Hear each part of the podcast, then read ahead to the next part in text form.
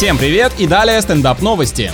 Полиция одного из японских городов завершила расследование инцидента с упавшим светофором. Неужели этих приборов в Японии так мало осталось, что за порчу каждого грозит уголовное преследование? Сомневаюсь. Дело в том, что столб, установленный в 1997 году, рассчитан на 50 лет службы, но он не простоял даже половины положенного срока. А, ну это не дело, конечно, с работы пораньше хотел свалить, ай-яй-яй. К следствию подключили ученых, которые обнаружили, что на обрушившейся свае содержание собачьей мочевины в 8 раз больше, чем на соседних, что и ускорило коррозию металла. Да уж, когда кто-то делит территорию, без жертв не обойтись.